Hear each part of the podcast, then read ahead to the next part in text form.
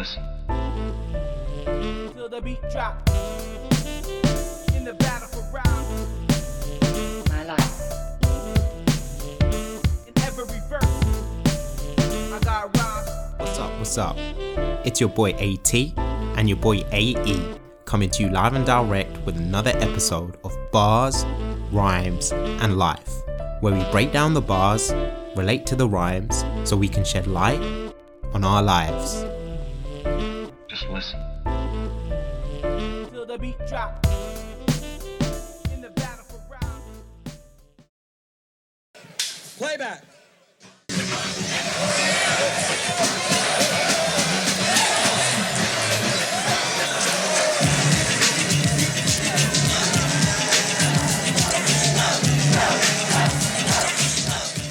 Welcome to another episode of Bars, Rhymes, and Life.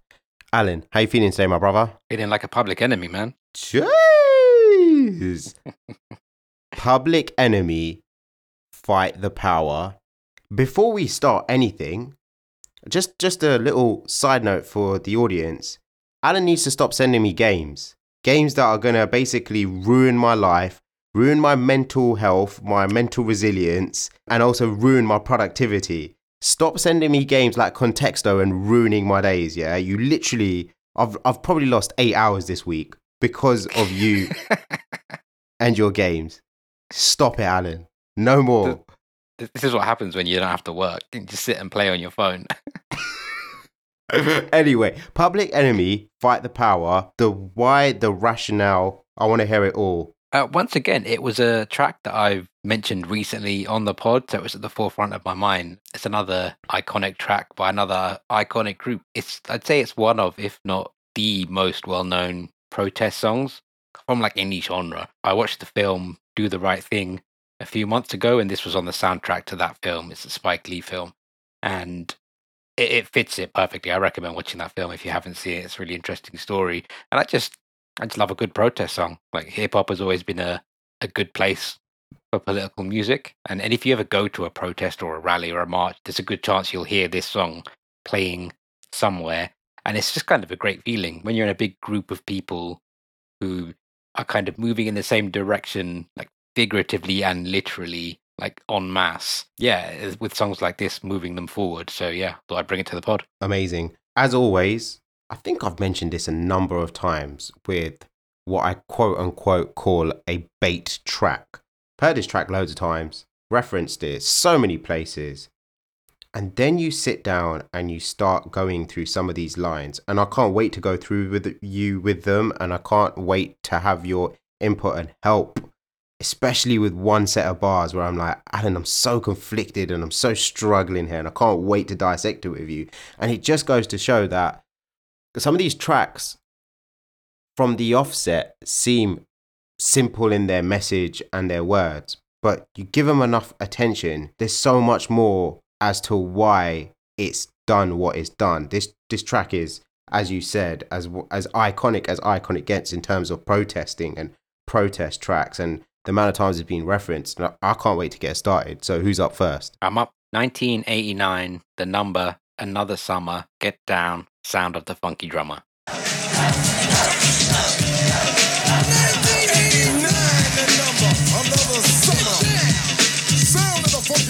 1989, man. This this might be the oldest song we've had on the pod yet, right? I can't think of, a, of an older one. I was three years old when this song came out, and I'm sure a lot of our listeners weren't even born yet. But goes to show like how much staying power this song has. It's been around for decades and is still considered like relevant and important. This line actually reminds me of an episode of The Boondocks, which is called "The Block Is Hot."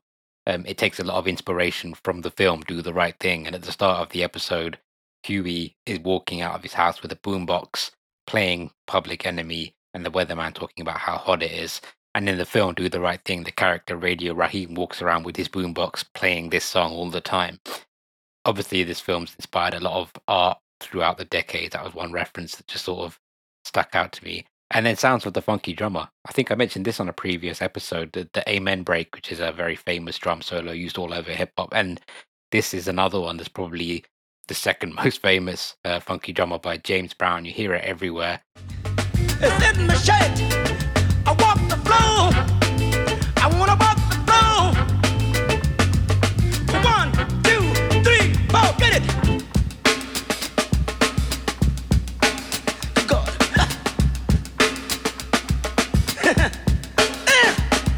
Ain't it funky? If you like going on on musical rabbit holes, then you should uh, get on Who Sampled and look at Funky Drummer, and it'll take you places. You're up next. Listen, if you're missing, you're swinging. While I'm singing, hey, giving what you're getting. Listen if you're missing, y'all. Swinging while I'm singing. Hey, giving what you're getting. So I'm checking this off Rap Genius first before I say what I gotta say. This is a nod to Malcolm X's Ballot or the Bullet speech, where he criticizes the more moderate liberal elements of the civil rights movement. Anytime you live in the 20th century, 1964, and you're walking around here singing, We shall overcome, it means that the government has failed us. This is part of what's wrong with you. You do too much singing. Today is the time to stop singing and start swinging.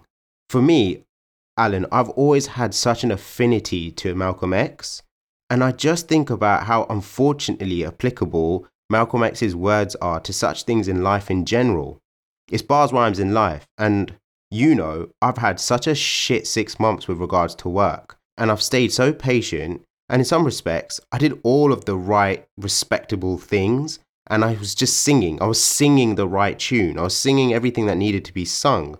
And it was only until I stopped singing and started swinging, psychologically, not physically, I wasn't swinging at anyone physically, Alan, um, did I start to take control of my life again. And I think many people frown on people that protest. And I think privilege, not always, but I think privilege is sometimes what makes you frown on the rebellious.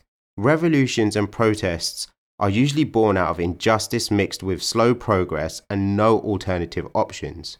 And I just need to fucking make sure I remember and I keep my inner Malcolm X in me always. And I'll probably save myself a lot more stress and bother. That's so true, man. People really do look down on protest. I remember being at a protest. It must have been like four or five years ago. It was a big one in London, anti-austerity, and there were people sort of standing on the side of the road. And I overheard uh, some woman say, "Oh, get a job." To like the people walking past. I'm thinking, I took the day off work to come here. What are you talking about? Like, you sort of thinking you're better than everyone because they're here trying to make a point. Like, yeah, there's there's a lot of snobbery around that stuff. Bars. I'm up. Got to give us what we want. Got to give us what we need. Our freedom of speech is freedom of death. We got to fight the powers that be. Gotta give us what we need. Our freedom of speech is freedom of death. We got to fight the powers that be. So I snapped you on the last two lines, and I want us to go in on it later. Nice. Yeah, I think Chuck D speaking the truth. I think it's a shame that when we talk about freedom of speech today, we're mostly talking about like old male comedians complaining because someone called them a dickhead for saying something sexist. Like, and, and, and interestingly, these people are usually talking about how they can't say something in front of a gigantic audience. And then they get like a two hour Netflix special talking about how they can't say all the things that they are literally saying right now.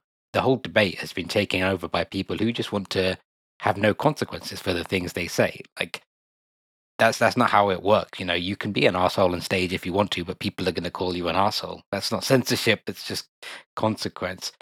Censorship is when schools in America have books taken off their shelves because of powerful lobbies of conservative parents. This is something I've learned about recently. The author John Green has had his novels banned repeatedly from schools since they were released because of some mild sex scenes, but they're young adult novels that aimed at, at teenagers and older. And these books are not only not harmful, they're really useful. They're teaching young people lessons about life. And these decisions get made because the school board is elected. And like most small local elections, a lot of people don't have time or they don't know about them. And so you end up with very vested interests taking control. And then in America, that usually seems to be the Christian, the conservative right. And so then you have schools where books are getting taken off the shelves because of a small but powerful group of people. And I think that's a real violation of free speech. Yeah, so I snapped you on our freedom of speech is freedom of death. We've got to fight the powers that be. And Alan, bro, like, these lines, when you read them, I literally have my brain spinning all day with this one. That first line, our freedom of speech is freedom of death.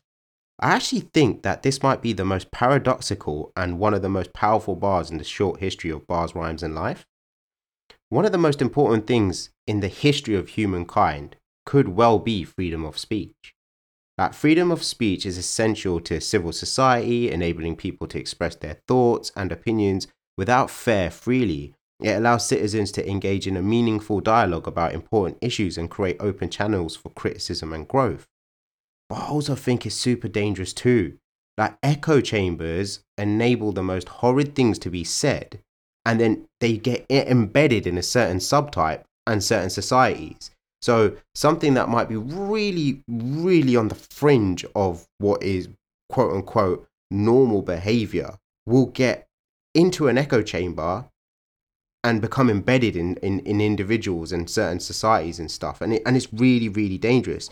Freedom of speech also dilutes and disperses the core issues, in my opinion, especially in today's society where something really, really wrong can be hijacked by the government and mainstream media and morphed completely into something else. Like, you know, there might be something that's just terribly wrong, and all of a sudden everyone else starts just jumping in on it. And it's like, well, you're, you're diluting the core issue.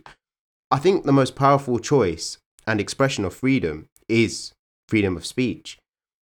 And we have this in this world for, for the majority of this world, but it comes with a responsibility that I think many of us truly don't comprehend.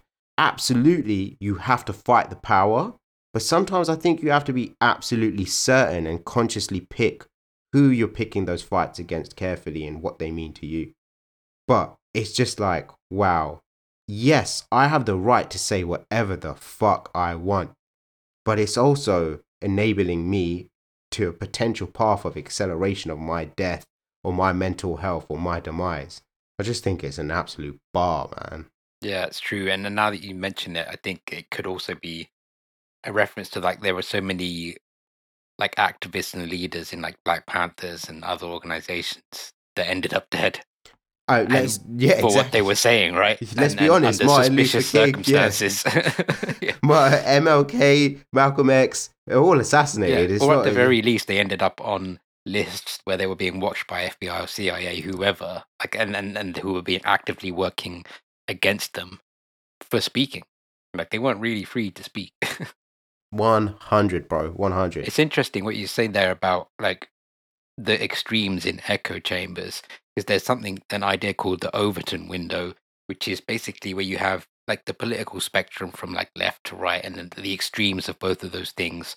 And the Overton window is like the amount of that spectrum that is acceptable, but it can move and the center moves. And at certain times, you see things that at one point were considered quite radical becoming more centrist. And it moves depending on where you are as well. Like ideas in, for example, Scandinavian countries that are considered just very normal would be considered really extreme in America, like universal healthcare, for example. Like, so, and so that thing can shift. And like you say, when you get in echo chambers, the whole thing shifts to the extremes. It's dangerous stuff. 100, man. I just think it's an incredible bar that would that has gone over my head billions of times. And I'm reading it and I'm going, whoa, maybe that's why this thing has lasted decades upon decades upon decades because there's something subconsciously in it that really, really pulls something out of our psyches as a collective, especially for those that want to protest. Truth, man. I'm up next. People, people, we are the same. No, we're not the same because we don't know the game. What we need is awareness. We can't get careless. You say, What is this? My beloved, let's get down to business. Mental self defensive fitness. People, people, we are the same. No, we're not the same, cause we don't know the game. What we need is awareness. We can't get careless. You say, what is this? Our beloved, let's get down to business. Mental self-defense fitness. Bars. I love these bars. I, I just think there's a. I love the call to action in, in, in this whole song, really, but in these lines especially. The idea that we're not the same. I think sometimes people have a slightly naive idea of what equality is, and they say things like, "I don't see color" or "I, don't see race," and and the problem is that you might not see it, but other people do, and it has an important impact on their lives. And so just kind of acting as if it doesn't exist is is kind of almost as bad in some ways because you're like ignoring a problem. And you can't you can't just erase history and start from square one. There are things that happened in the past that still have an impact today. We've talked about lots of them on the pod in the past. It doesn't mean that you as an individual are responsible for those things, but you are responsible for like your own awareness and how you react to people today who are talking about those things. And if the way that you react is, you know, with defensiveness and resisting it, then you might be part of the problem. 100 bro. It's really it's really insightful for you because i do i feel like i am one of those individuals that always says hey you know cut me cut you we all bleed the same. But it's okay to say it within yourself and maybe in your own entity. It's what's the word? It can be really poor and a lack of awareness if you say that out loud for someone who's basically explaining the reason why i earn less than you is because I'm a female and you're a male. And I go, well, if you cut if you cut me and I cut you, we bleed the same. like it's not appropriate. It doesn't apply, true. right? So it's about it's more it's more about like how you use it and when to use it. And like, yes, I behave. I know you behave as someone who, you know, we are.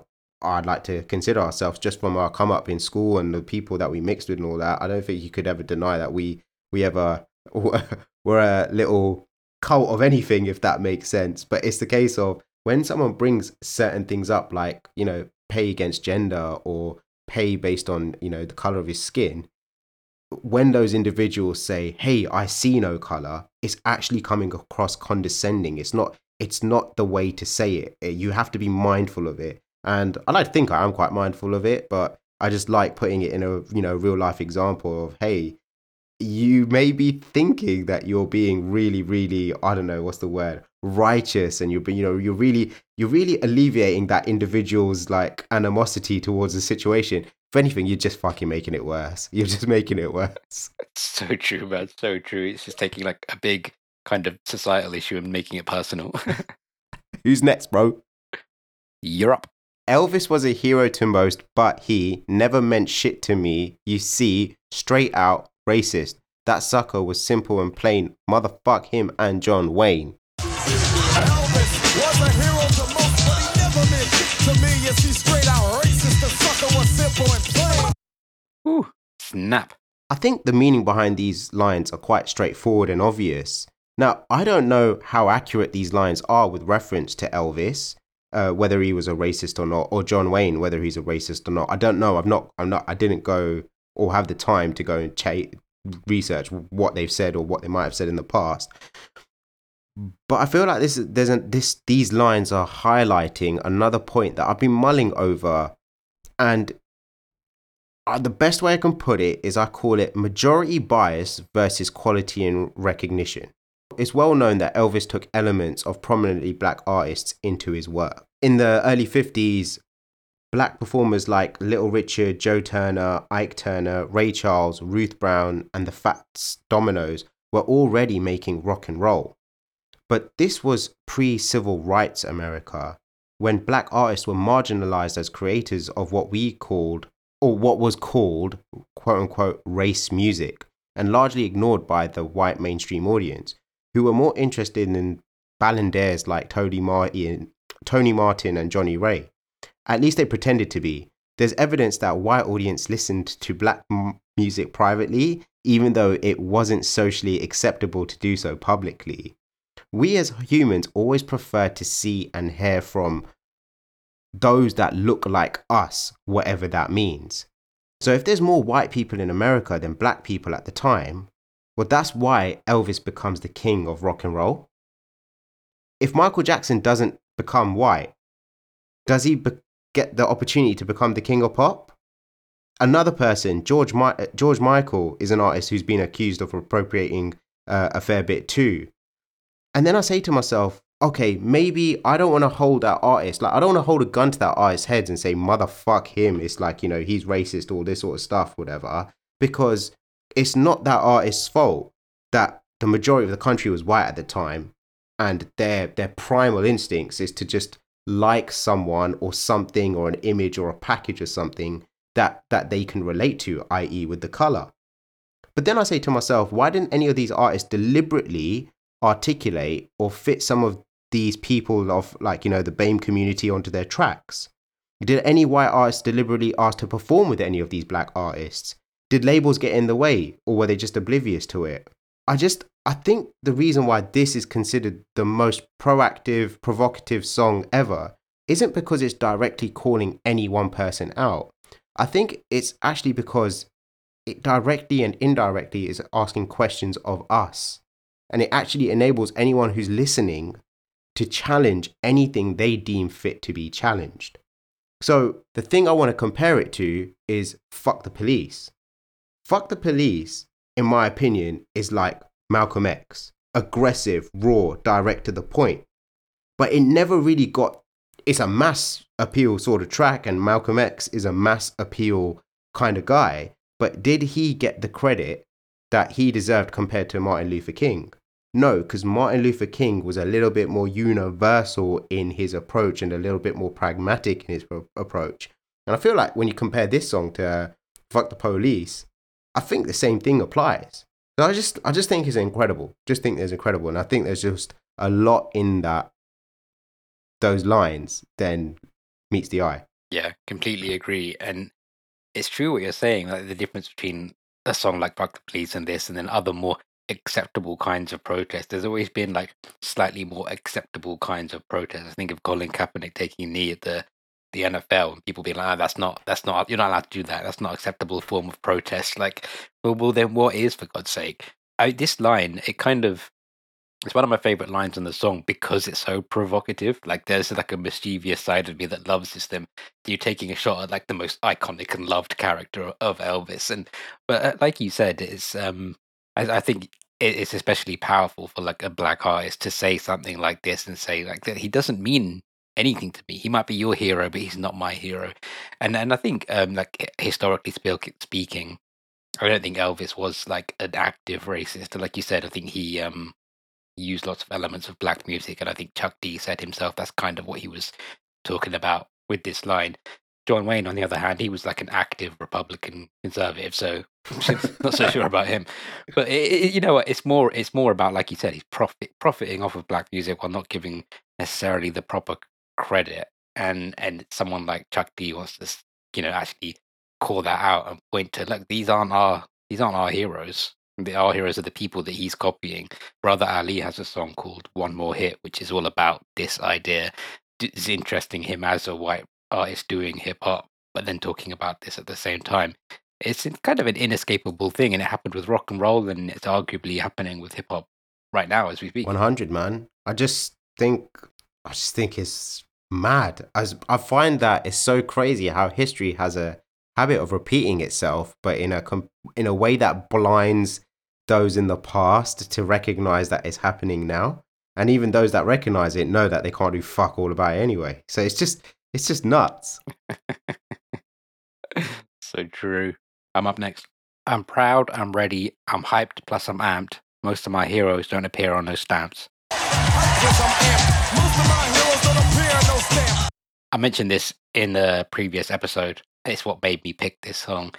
And like I said at the time, like representation is just really important. And for a lot of people, the people that they look up to just aren't represented in like official spaces, like on stamps or on money or libraries named after them. I think certainly since this song was made, it's probably improved. I think there has been a stamp with Malcolm X on it since this song uh, came out, but it's always a struggle to get better representation, you know. And and it might seem like a small thing, but it is important. Like there's a reason why we have the Queen. Well, I guess the king's head now on like all of the money and the stamps and all of that stuff. It's about reminding you where the power is, like showing you who who you serve, as it were. I think recently there's been a lot more kind of discussion about like who these heroes are, and particularly in the US, like should they really be idolized, not just like retrospectively, but like in their time, were they what like were they okay people? Were they good people? should we uh, should we be celebrating them? And this is this discussion come up particularly around like monuments of Confederate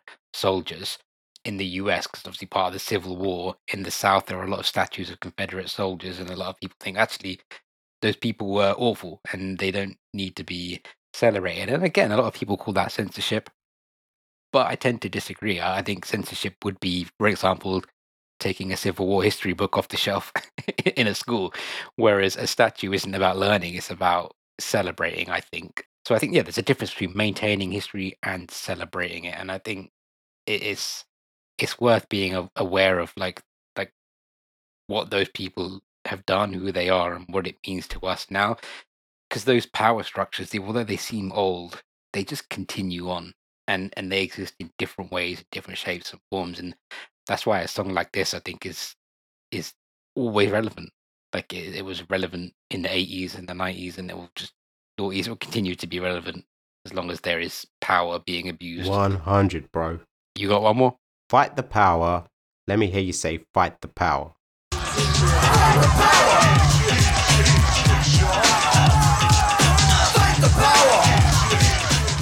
So we've said it uh, many times this pod. Fight the power is one of the most recognizable lines in hip hop. It has been quoted and practiced by social activists everywhere, including Wangari Maathai from Kenya, Angeline Jackson from Jamaica, and Claudia Jones from London. And a fun fact is that Fight the Power is also a name of a song by the Isley Brothers that came out 14 years before this song. And we randomly in our group chat, I went on a little bit of an Isley Brothers hy- hype, didn't I? I was talking about the Isley Brothers. And so I found it very, very universally, karmically intriguing that this track has the Isley Brothers on it when I was just banging on about them this week. And I was lis- I've been listening to a lot of Isley Brothers the other day. Ron Isley's voice is just different. Hi- His cut on the chorus "Contagious" is unbelievable. in my ear, screaming out, You're contagious. Touch me, baby. Give me what you got. Then a man said, Sexy lady, drive me crazy, drive me wild. All I heard was my baby's voice. And I just wanted to just highlight how sick the Isley Brothers are. Absolute OGs. That's that's incredible, man. I'm looking at the lyrics right now, and then the very first verse it says, "You gotta fight the powers that be." So clearly, clearly, Chuck D is uh, quoting them directly, and I, I missed that one incredi- completely. That's Man, incredible. this is such a track. I'm really glad that you brought it to the pod, Alan. Nothing but love to Public Enemy. Nothing but love to all of Public Enemy's fans. Nothing but love to all the BRL listeners out there. Nothing but love to you, Alan. One. Peace.